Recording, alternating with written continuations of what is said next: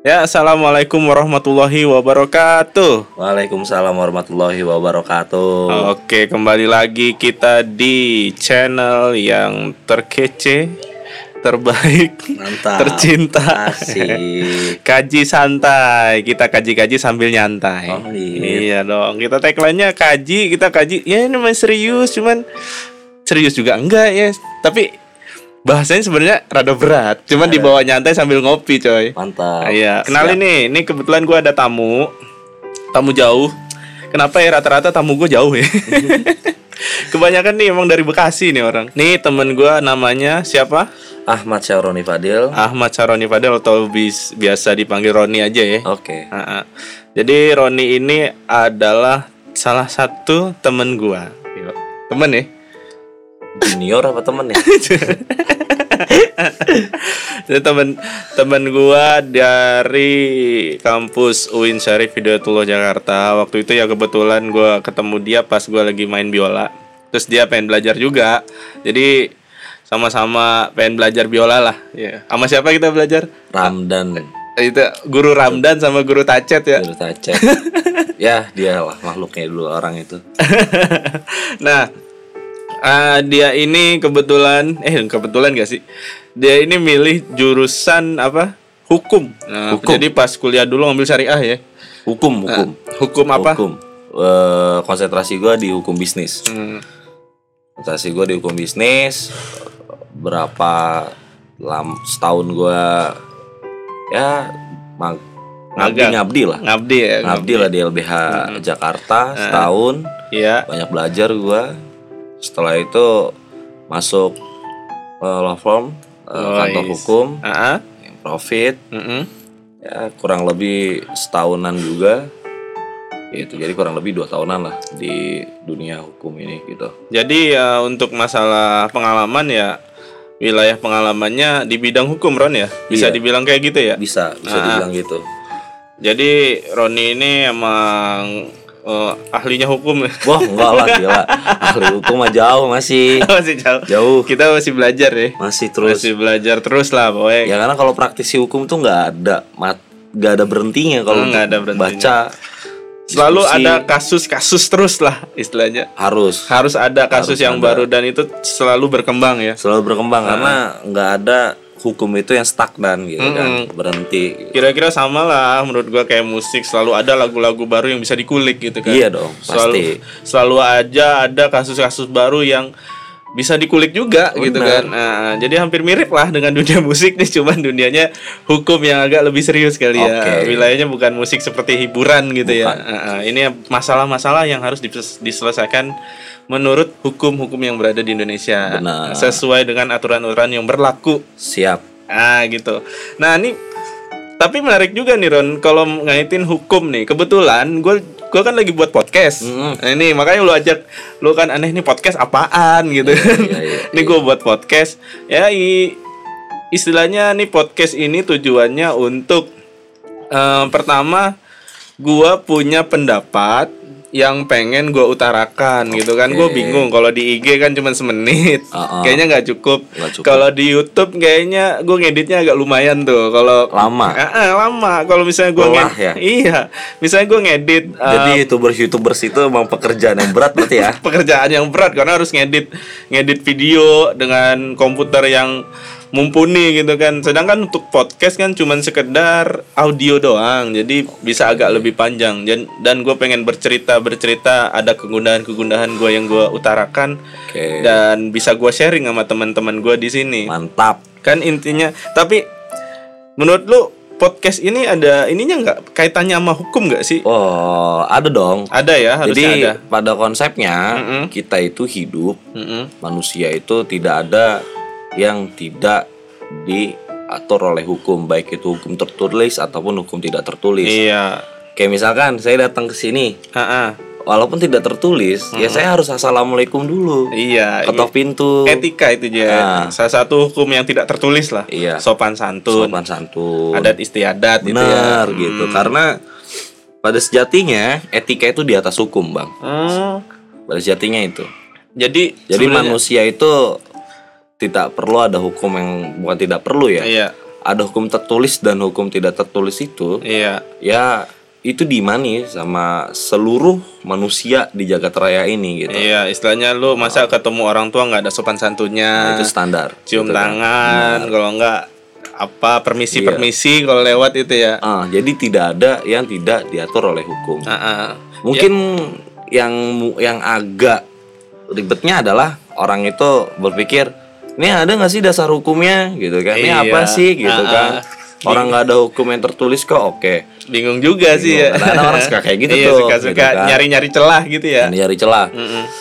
ya soal attitude sih sebetulnya. Heeh. gitu. Ya jadi kalau pertanyaannya podcast, podcast ini. sendiri ya podcast sendiri juga ada aturan hukum yang memang ada iya mini- minimal kayak gua tadi sebelum mulai kan assalamualaikum dulu salam salam gitu Ah, kan ada attitude yang ada situ. attitude-nya sebetulnya. Nah kemudian kalau di hukum tertulis itu, kalau podcast yang gua simpulkan dari obrolan tadi ya sama lo ya, Heeh.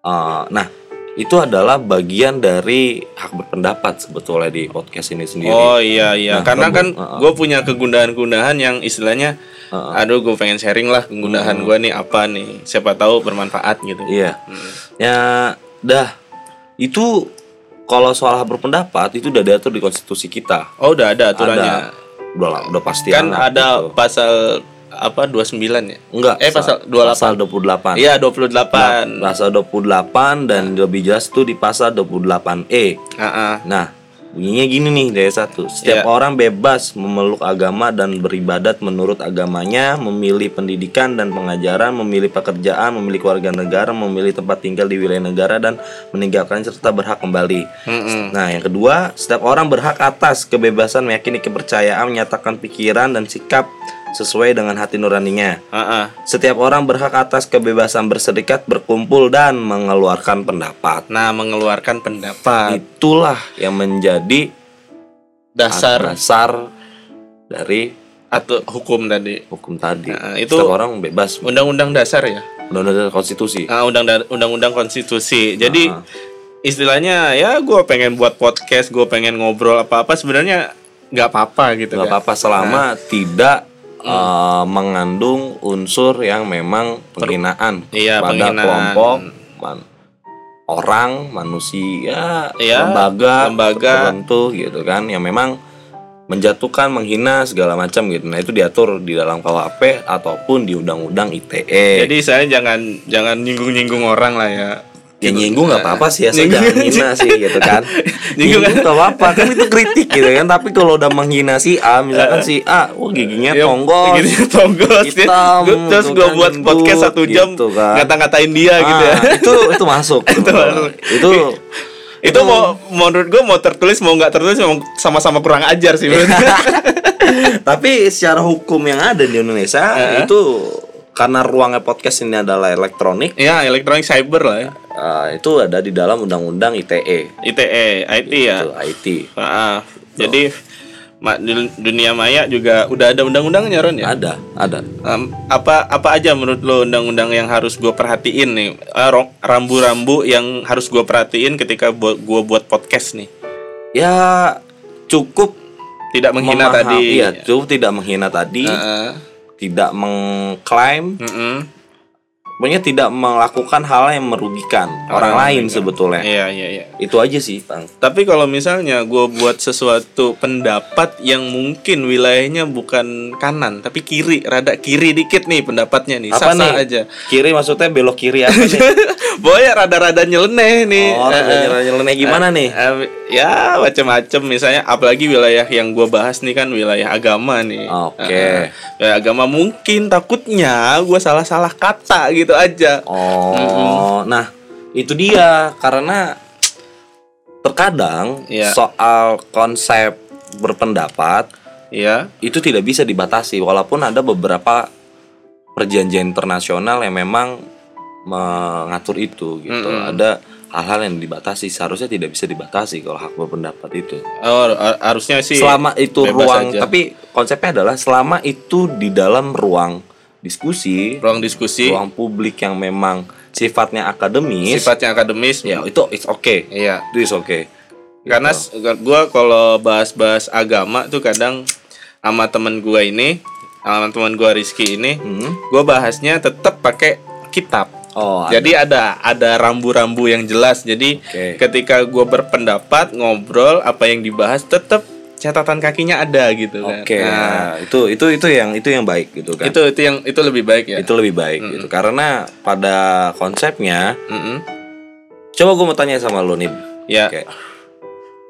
gimana orang merasa terhina? Biasanya Orang merasa itu adalah perbuatan yang salah. mengintimidasi pertama terus uh, Apalagi fisiknya disebut-sebut. fisiknya sebut-sebut oke, terus uh, wilayahnya udah sara ya. wilayahnya udah sara. Udah sara, ras agama udah lintas agama terus saling menyalahkan Hmm. menyalahkan suku ini, menyalahkan agama ini atau menyalahkan pokoknya intinya menyalahkan itu Hmm. menurut gua udah udah lebih ke arah ini ya, ke arah kurang ajar sih menurut gua. Harus Oh. ada etika-etikanya. Kalau mau menyalahkan orang menurut gua jangan lewat podcast sih. Tapi samperin orangnya. Hah? Kalau misalnya yang dihina di depan muka kayaknya lebih lebih fair gitu ya daripada nge- ngehinanya cuma di podcast orangnya yang di sono gitu kan Iya. nggak di depan muka kita kalau di depan muka kita gue masih enjoy lah jadi tahu gitu Hmm.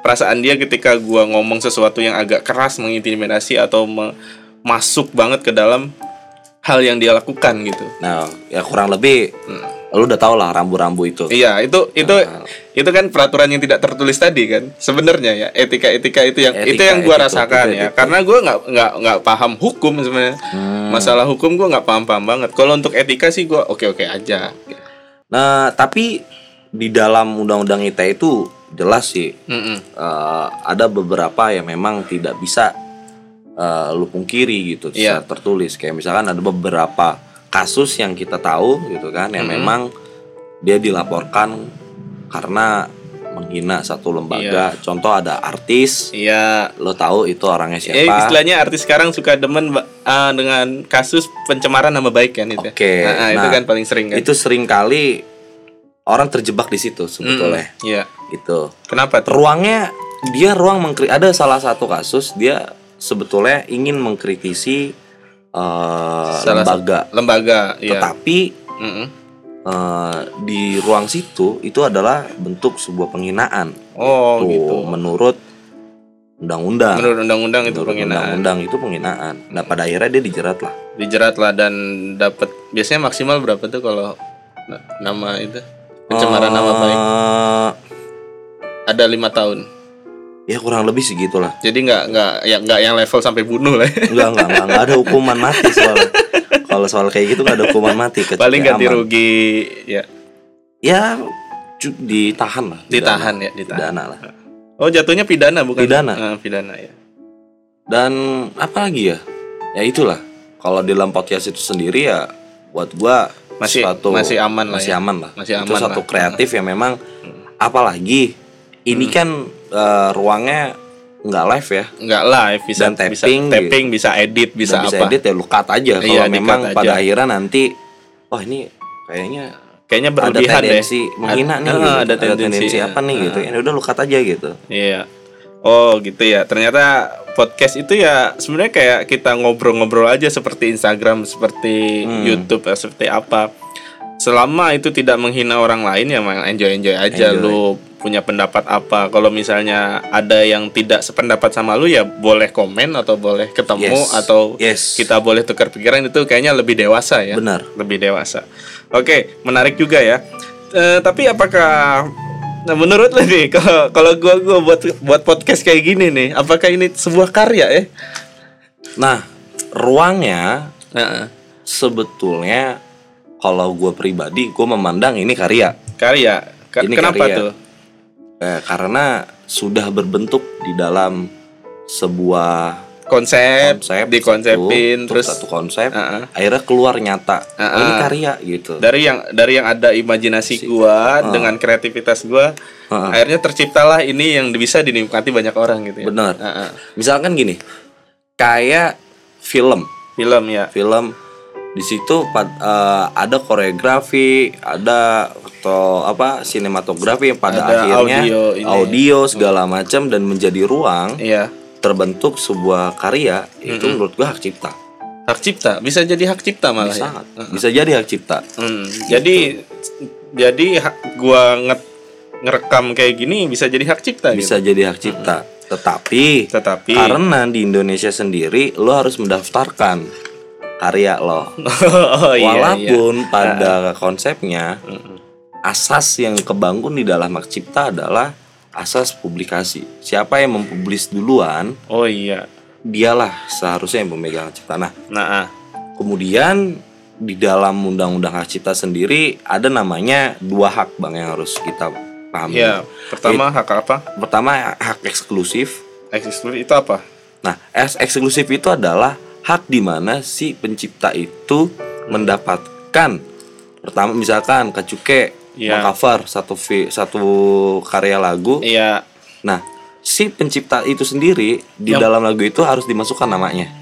Izin lah ya. Enggak, Itu itu harus dimasukkan namanya. etika etika gitu. Biar Ya itu tertulis memang. Oh tertulis. Itu itu salah satu contohnya gitu Ah, ah. kan dalam eksklusif itu. Dan Jadi dia tetap diapresiasi di dalam situ. Oh. Nah, kemudian kadang orang bilang, "Oh, ini hak cipta dong." gitu kan. iya. Lu rugi gitu. Nah, itu soal hak ekonomi. Oh itu hak. Jadi ada ekonomi. eksklusif, ada hak ekonomi. Jadi kalau jadi kenapa ya? Kenapa nih kalau misalnya ada yang bertanya-tanya? Hmm. Kenapa gue jarang buat cover YouTube sekarang? nah pertama di YouTube itu ada namanya sharing revenue. Oke. Jadi sharing revenue itu adalah ketika gue mengcover lagu orang lain, Hmm.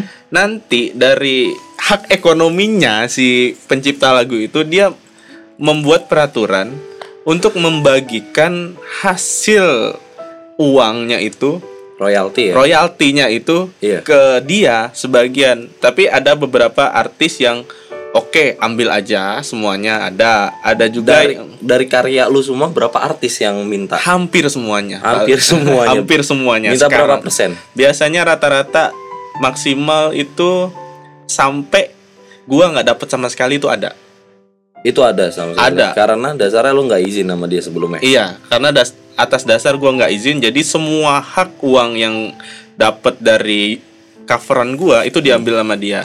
Terus ada juga yang 75, ada yang 50, ada yang 25, ada yang sama sekali nggak ngambil.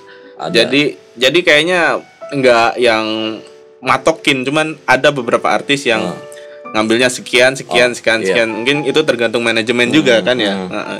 makanya akhirnya gua lah ya udahlah daripada cover mending gua buat yang lain yang kira-kira gue bisa mengakuisisi kalau itu karya gue sendiri gitu Oke. jadi tidak Berarti tidak ada royalti royalti Lu buat karya lu sendiri ya Iya. YouTube. tapi menurut gue itu bagus juga Ron Iya dong. jadi secara mental eh, mental musisi itu ya musisi sekarang ya dituntut untuk buat karya sendiri gitu kan dibanding dengan cover-cover yang ya mohon maaf istilahnya kita sebut mendompleng untuk menaikkan nama dia gitu dengan karya-karya orang yang sudah booming kan Iya, gitu Yes. Ya itu ya makanya pentingnya adanya soal hak eksklusif tadi yang gue bilang dan hak Iya. ekonomi. Itu melindungi itu semua. melindungi itu Dan lo semua. bayangkan aja ada beberapa artis yang memang lebih terkenal coverannya ketimbang si Coverannya. penciptanya. kadang kadang miris juga ngelihatnya kan karena yang capek-capek untuk berkreasi dan berimajinasi untuk men- membuat karya itu secara utuh ternyata diacak-acak orang apalagi gua kadang rada kesel sih kalau ngelihat ada misalnya lagu lagu apa diparodiin ada lagu apa diparodiin kalau gua ngebayangin misalnya lagu gua nih gua udah buat bagus-bagus temanya tentang cinta gitu kan. Tahu-tahu diubah liriknya temanya tentang lucu-lucuan gitu kan. Oh, rada gitu. rada kesel juga sih emang wajar sih menurut gua. Tapi hukum untuk itu kan gimana ya? Ujung-ujungnya cuma dapat sharing revenue jadi karya kita tercoreng tercoreng lah gitu kan. Kalau Ya. dari sisi musisi yang menciptakan gitu. Iya. Itu sebetulnya dengan yang tadi pesan yang kayak bilang Heeh. itu sebetulnya per musik DJ. musik DJ Musik DJ pun kan dia mengambil beberapa musik-musik yang ada. iya jadi di- remix ya Jadi remix gitu. Heeh. Dan itu pun juga diatur sebetulnya hak cipta. oh ada juga Ada beberapa karya tulis soal itu. Udah mengkaji itu. jadi tetap ada royalti itu Tetap Royalti tetap ada itu. royalti dan bahkan untuk dia tidak mengakses bukan mengakses ya menggunakan lagu itu lu punya hak eksklusif itulah yang lu bilang misalkan Kacuke punya karya Heeh. tiba-tiba ada si A nih si DJ make beberapa Berapa- beat lagu Ah. yang ada di lagunya Kacuke Misalnya rapnya diambil gitu. Ah, gitu nah lu bisa minta untuk itu dihapuskan Hmm, bisa. untuk tidak dipublish gitu kan Tapi bisa juga kalau misalnya gue minta royalti bisa juga. bisa banget Itu tergantung keputusan gue ya. Iya, tergantung keputusan lah. Makanya diuntungkan sebetulnya ada ya, hak cipta ini gitu. Tapi kan tetap balik lagi ke syaratnya gue harus membuat hak cipta itu kan. Me- apa? secara Gua daftarkan legalitas. karya Yes. karya itu gua daftarkan secara Harus, legal, secara secara legal. sah. Kalau itu benar-benar karya gua. Iya. Pun eh, secara yang tadi gue bilang asasnya adalah publikasi gitu kan, sebenarnya publish gitu. Jadi Ketika publik- lu pertama kali yang mempublish, kemudian lu nggak daftarkan, ya pun lu masih ada kekuatan hukum sendiri sebetulnya. Iya, karena Tetapi secara- memang kalau udah masuk ke pengadilan, ya itu yang sulit. itu yang sulit membuktikan dan sebetulnya. dan orang-orang yang udah paham tentang hukum itu malah Iya. kitanya yang jadi korban bisa kita jadi. gua akan minta "Oh, mana buktinya kalau ini punya lo gitu Iya. kan ini gua udah publish kok oh yang publish bisa aja bos Heeh. bisa Walaupun aja lu nyuri punya gua kan gue yang punya sertifikat Oh, gitu kan Nah, iya. gitu gitulah karena kalah di kertas kita. yes Kalah di lo ya mau nggak mau semua musisi semua seniman ah, harus melek dengan ini dan gue Iya. siap bantu kok Asik. ini ini kebetulan Roni buka kantor-kantor juga nih Hmm. lo kalau mau ini apa nama kantor dulu Ron? Eh, KDS KDS. Lu lu mau promo bebas deh mau promo apa? ya tinggal dikabarin aja Dikabarin aja bisa lewat podcast ini atau di Instagram lu apa Ron? Syahroni Fadil at Ed Sahroni Sahroni Fadil. Fadil. Nah, itu nanti kalau mau hubung-hubungin ya. bisa. Nah, kadang eh, untuk musisi kadang bingung ya. Masalah hak cipta belum melek gitu. Belum melek masalah hak cipta mungkin Kalau karena gua rasa bukan nggak melek ya karena musisi akan capek seniman. Iya, Ya ketika bayangkan dia harus daftar harus segala macem makanya sorry sorry banget nih Iya. ada musik label Iya, ada musik label. selesai. Selesai. Ya, Jadi lu diurusin dah. lu kalau nggak mau capek ya pakai gue musik label gue yang ngurus promo lo, Heeh. eh, Daf- daftarnya. legalitas lo, Heeh. ya semua semuanya lah. Ya tapi ya sorry sorry banget men pembagiannya beda dong. Iya, karena istilahnya nih udah masuk manajemen. Jadi Gitu. Yes. keuntungan kita udah bagi-bagi lah. Itu dia. Heeh. Apa iya yang gue semangat adalah ketika band-band yang memang non label Iya. seharusnya dia kuat di dalam ruang ini. Oh, iya iya. itu iya. sih masukan di gua gitu. Ah, ah, Karena jadi lu juga kalau- di bidang seniman, kalau lu emang punya beberapa komunitas yang memang tanpa label ya lo harus kuat di pemahaman ini gitu. Oh, iya iya iya. Jadi Dan gue juga bisa bantu kok di dalam ruang itu. Oke, siap. Dah promo terus. Tapi kalau misalnya gue tanya ada ada nggak cara-caranya biar nih anggap aja nih teman-teman yang dengar nih musisi terus Ah. dia nggak tahu cara gimana sih daftar hak cipta itu ribet nggak sih atau gimana Sebetulnya yang berdomisili di Jakarta itu diuntungkan diuntungkan lebih dekat ke Dirjen KI, Ah, ah. kekayaan intelektual. jadi KTP-nya oke Bukan, bukan, tapi maksudnya lebih mudah administrasi secara langsung. oh iya iya Dan sekarang pun bisa online. oh bisa online udah Iya, bisa online oh sebetulnya. lebih gampang ya Lebih gampang, bisa online. Eh, tapi Nah, seharusnya gue nggak usah ngasih tahu ini. cuman online susah tau mending langsung lewat Roni aja Ah, iya, boleh, boleh. Bisa. Tapi Betul.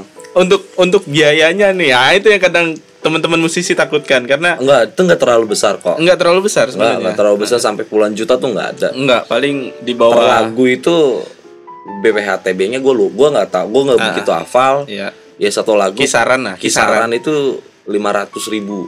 Oh, Kisaran. oh sekedar masih wilayahnya nggak lewat sejuta-sejuta Ya, acan lah tapi ya. kalau misalkan sealbum ya lo kaliin aja tuh lagu lo berapa. Iya, gitu paling aja. siap-siap 5 jutaan lah ya. Heeh. Heeh, Siap-siap 5 jutaan untuk lu mendaftarkan eh, apa karya-karya lu ke Hmm.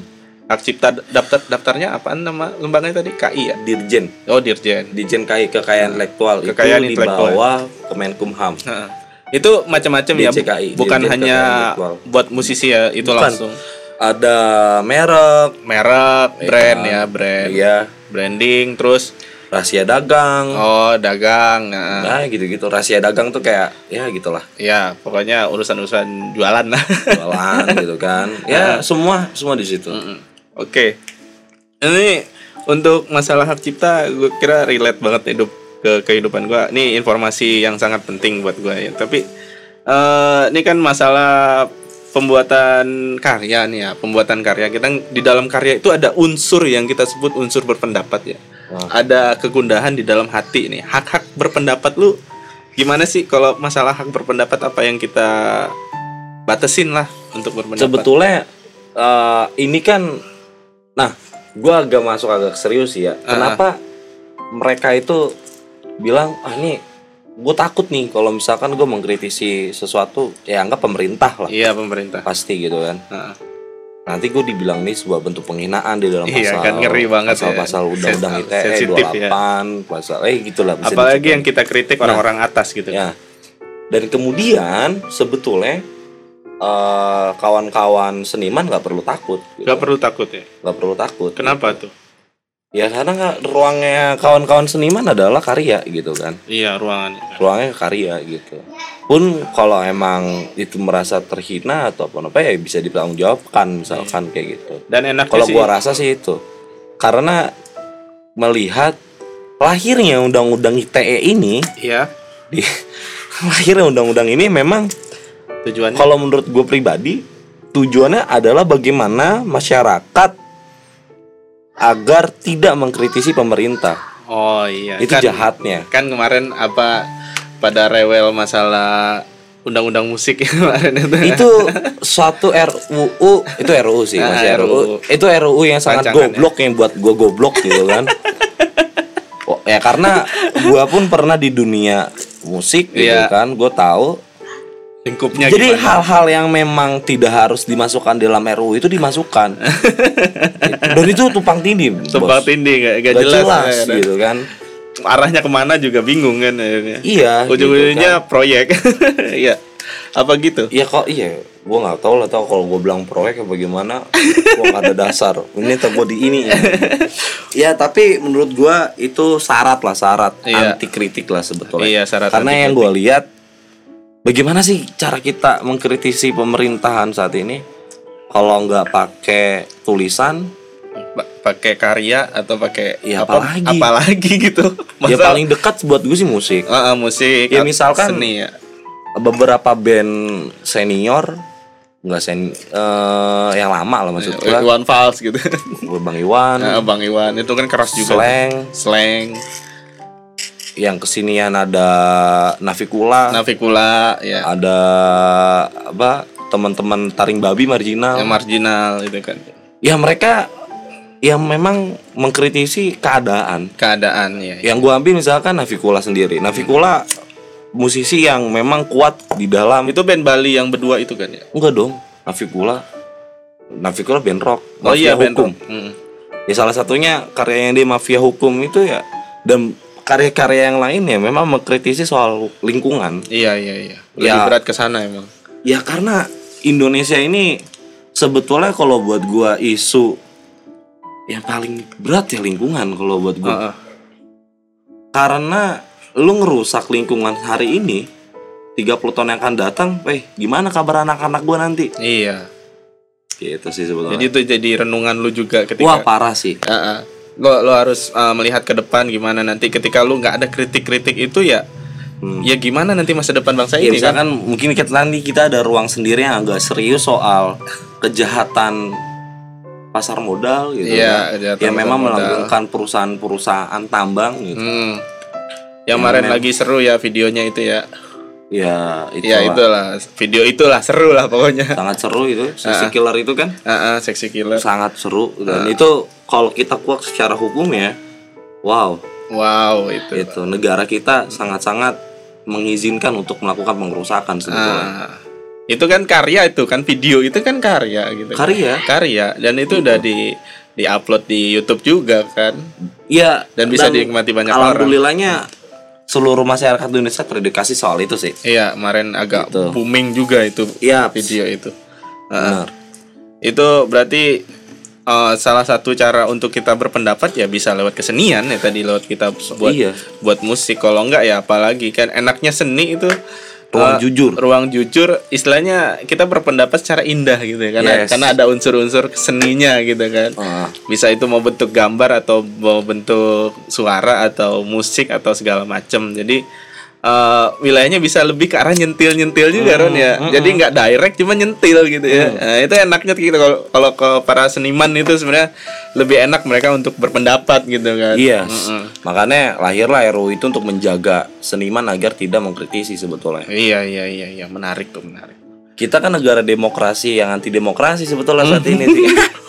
Kayaknya gitu kan. ya tapi kita tetap coblos ya Yes. Tetap Kalau abang nyoblos saya enggak sih. Ketiduran. ketiduran oke Kayak- Eh, itu hak lo dah oke nah tapi akhirnya gue gue pengen bahas tentang ini deh hak kita bekerja tuh hak hak bekerja nih kan sebagai Ya pada akhirnya kalau emang pendengar ini teman-teman mahasiswa Mm-mm. ya jangan sombong gitu. Jangan Lu sombong. pada akhirnya ketika lulus kampus ya lu buruh iya buruh gitu loh. lu digaji orang coy Ya lu tetap buruh gitu. mau kan. gaji lu 20 juta tetap digaji orang Dan inilah uh, tren yang kebangun adalah Hmm. mahasiswa hukum sangat jarang yang memang mengkaji secara detail soal hukum ketenaga kerjaan. Lu bayangin, Bang. Nah, kerjaan Di ya. jurusan gua dulu gua belajar hanya 2 SKS hukum ketenaga kerjaan. padahal Itu sangat pengaruhnya untuk diri kita sendiri penting ya sangat sangat, sangat penting. karena setelah kuliah kita ngapain ya gawe Gawe. gawe Dan lu gawe lalu jadi buruh gitu. jadi buruh Ataupun kalau misalkan jadi pengusaha, Heeh. orang yang memiliki modal, iya pokoknya dia yang ngurus Uh-huh. dia Dan berbadan lu juga sendiri. harus tahu pemahaman soal ketenaga kerjaan karena lu butuh karyawan nanti gitu ya. yes, lu kalau nggak manusia kan manusia, lu mau jadi apa bos? iya makanya eh, hak bekerja ini sangat penting Ron. misalnya gue sebagai musisi nih hak kerja gue gimana ya menurut lu Nah tergantung kalau abang by project, dari project ya by project ya berarti abang eh, pekerja yang tak tertentu, ya apa maksudnya freelance tertentu, tertentu tertentu dan itu konsepnya adalah per musim bahasanya sih. Per Oh, musim per itu musim. berarti per project. Per project project. selesai kelar, project selesai kelar. Jadi Dan itu ada ruang di situ ya misalkan abang punya project sama si B. Ah. ngerjain berapa bulan saran gua iya. ini sangat sih ya lo harus buat perjanjian kerja. Oh ya misalnya gue buat project nih Oh kita buat lagu ini ya misalnya. Untuk apa? Untuk ini. Iya. Untuk ini ini ini. Ya udah perjanjian tuh. Nah itu jelas kayak misalkan per lagu berapa bayaran lo Ah. tugas lo apa aja Iya job desk jangan lu nanti job desk lo yang buat lagu lo yang mixing, Mixing. lo yang ini lo ya lo lo semua Gue gitu yang main kan. gitar Gue yang main drum Gue semuanya. semuanya Nah, itu gitu. fair. Maksud Ah, gua fair di Ah, situ. Iya nah lu ya itu by project kalau by project ya saran sangat gue menyarankan untuk ada itu itu perjanjian itu tertulis itu kayak MOU gitu no kalau MOU kan memorandum understanding gitu Ah. jadi itu cuma hanya kesepakatan yang memang ya gue sepakat sama lu kita kerja gitu. Tapi kalau perjanjian itu di atas sebetulnya. Oh lebih di tertulis atas. jelas. Kayak misalkan haknya para pihak lu sebagai pihak kedua atau lu pihak pertama atau lu pihak ketiga itu jelas. Ada ruang di sana jelas gitu. Berarti ya memang harus diatur di dalam KUH Perdata 1338 sebetulnya kebebasan berkontrak. Tapi diatur juga dalam 1320 dalam KUH Perdata dalam perjanjian ini. Nah itu ketika lu dirugikan lu bisa eh, melakukan tindakan-tindakan upaya hukum Oh iya itu sebetulnya Berarti itu kalau lu by project Mm-mm, tapi kalau lu ruangnya sebagai lu pekerja yang lu kerja harian Iya full bahkan sampai waktu yang nggak ditentukan misalnya gini kontrak kalau Iya, lu udah kontrak. karyawan tetap enak, lu Enak. PKWTT ya kan gitu ah, ya kan Iya. tapi kalau misalkan temen-temen yang kontrak PKWT Heeh. Kan misalnya satu tahun Iya. perpanjang dua tahun. Iya. Baru cat. Cat. Ya kan udah gitu kan? Iya, iya, nah iya. jelas. Pun di situ harus ada perjanjian. Perjanjian kerja. Heeh. hak lo apa aja yang lo dapat. Ketika Iya. memang lo udah tua pada akhirnya lo dapat hak pesangon hak tunjangan hari tua ada lo dapat tunjangan kesehatan hak hak kalau perempuan haid ya Iya. gitu gitulah Iya ya maksud gua ya itu harus detail Nah, gitu harus karena detail. itu buat lu pribadi Jo Iya, ntar kalau udah tua bingung lo, bingung lu udah lemes aja badan. tahu apalagi banyak kan yang udah-udah sibuk pekerja ini ataupun buruh Heeh. dia pasti akan bersengketa dan dia pasti akan kalah Iya, sama pemilik modal. pemilik modal sama bos. Kalau logika yang gue bangun gini, Mm-mm. si bos orang yang sangat punya duit banyak Ya, dan lu dihadapkan dengan dia by one satu lawan satu di dalam pengadilan hubungan industrial. iya. Nah, logika lu dia memiliki kekuatan 10 lu cuma kekuatan satu berat juga, agak berat. berat. Makanya kalau lu harus berserikat Mm-mm. Buat Gitu. serikat. buat serikat pekerja Biar lebih aman, kuat. biar lebih kuat. Heeh. Jadi mau apa pun itu, mau itu gua Hmm. ngerjain proyek ataupun yang bentuknya continue itu harus ada hitam di atas putih gitu kan. Itu penting. Itu Bukannya lu rewel. Bukannya rewel. Bukan lu rewel banget sih. Iya, Iya, lu nggak percaya amat sih sama gua gitu kan. No. Kepercayaan kita justru dengan kita membuat kertas hitam di atas putih itu bentuk kita kepercayaan. Iya, biar kita saling percaya dan ini adalah janji kita gitu. Pun kalau gue menangani beberapa kasus sama teman-teman gue kantor gue, gue membuat perjanjian jasa hukum namanya. Oh, jasa hukum. Ada, gue buat itu. Jadi ruang gue jelas apa yang gue lakukan Heeh. buat si buat klien gue, Ya. apa yang klien gue lakukan, kewajiban klien gue untuk gue, kewajiban gue untuk klien gue, hak gue, hak klien gue, Mm. gitu. Oh, gitu. Oke. Iya tetap kita juga ada itunya karena kalau nggak ada ya Ya nanti lu bakalan Eh, susah di kemudian hari. Yes. Ya, itu ya. jangan menyesal di kemudian hari. Oke, ini menarik ini kita bahasan kali ini udah banyak hal yang kita bahas. Eh, intinya lu harus mulai sekarang mau kerjaan lu seperti apa, mau lu musisi, mau lu di bidang apa pun, lu harus melek masalah hukum ya. Intinya Yes, itu. Harus itulah. melek. Jangan sampai cuek-cuek banget gitu kan. Benar. Nanti kesian lu pas udah kejadian. ini bentuk kita menjaga, Ah. menjaga apa hal-hal yang tidak diinginkan di kemudian hari kan gitu kan. Dan satu lagi sih pesan gua jangan pernah memandang pengacara ataupun advokat Iya. itu pasti bayarannya mahal. Ya, jangan pikir gitu dulu Jangan ya. mikir kayak kayak gitu. Jangan pernah berpikir kayak itu karena soal bayaran pun tidak itu disepakati sama si lawyer sama si lu sebagai nanti klien sebetulnya. Jadi masih ada negosiasi antara Pasti lu sama dong. Jadi jangan pernah takut soal itu. Heeh. Kecuali kalau lu manggilnya Hotman Paris ya mungkin beda kelas. Pun Bang Hotman Paris gua rasa ketika memang kasus ini yang dia mau bantu dia pasti akan bantu. malah mungkin bisa Tanpa lu sekedar bayar. tanpa bayar bisa tanpa bayar Ya, tergantung itu tergantung bagaimana kebaikan Bang Hotman iya baikkan Bang Hotman. dan kebaikan seluruh lawyer sebetulnya. Oke, Itu Kak Cuke. mungkin ada pesan-pesan terakhir nih buat teman-teman yang lagi dengerin untuk masalah hukum apa sih yang intinya intinya dari obrolan kita kali ini yang pengen lu sampaikan. Intinya gini, intinya jangan pernah malas untuk tahu isu-isu hukum. Sering harus sering-sering tanya ya. Sering-sering tanya, sering-sering baca saran gua Hmm. gitu. Udah ya? Oke. Oke, nih nanti kita lanjutkan dengan kaji-kajian yang lainnya. Terima kasih buat Abang Roni. Ya. Yes, siap. Jangan lupa di follow Instagramnya @roni Enggak salah, Syahroni Fadil. @syahroni fadil. S Y A H R O N I F A D H E. Ya. Oke, siap dan bisa calling-calling karena doi juga lagi buat ngebangun lah bahasanya ya, Hmm. ngebangun kantor yang eh, di bidang hukum lah kalau mau tanya-tanya bebas ya. Bebas. Bebas, tanyanya nyantai. Nyantai. Nyantai aja. Oke. Sampai situ dulu kaji santai kali ini. Gua tutup. Assalamualaikum warahmatullahi wabarakatuh. Waalaikumsalam warahmatullahi wabarakatuh. Bye bye.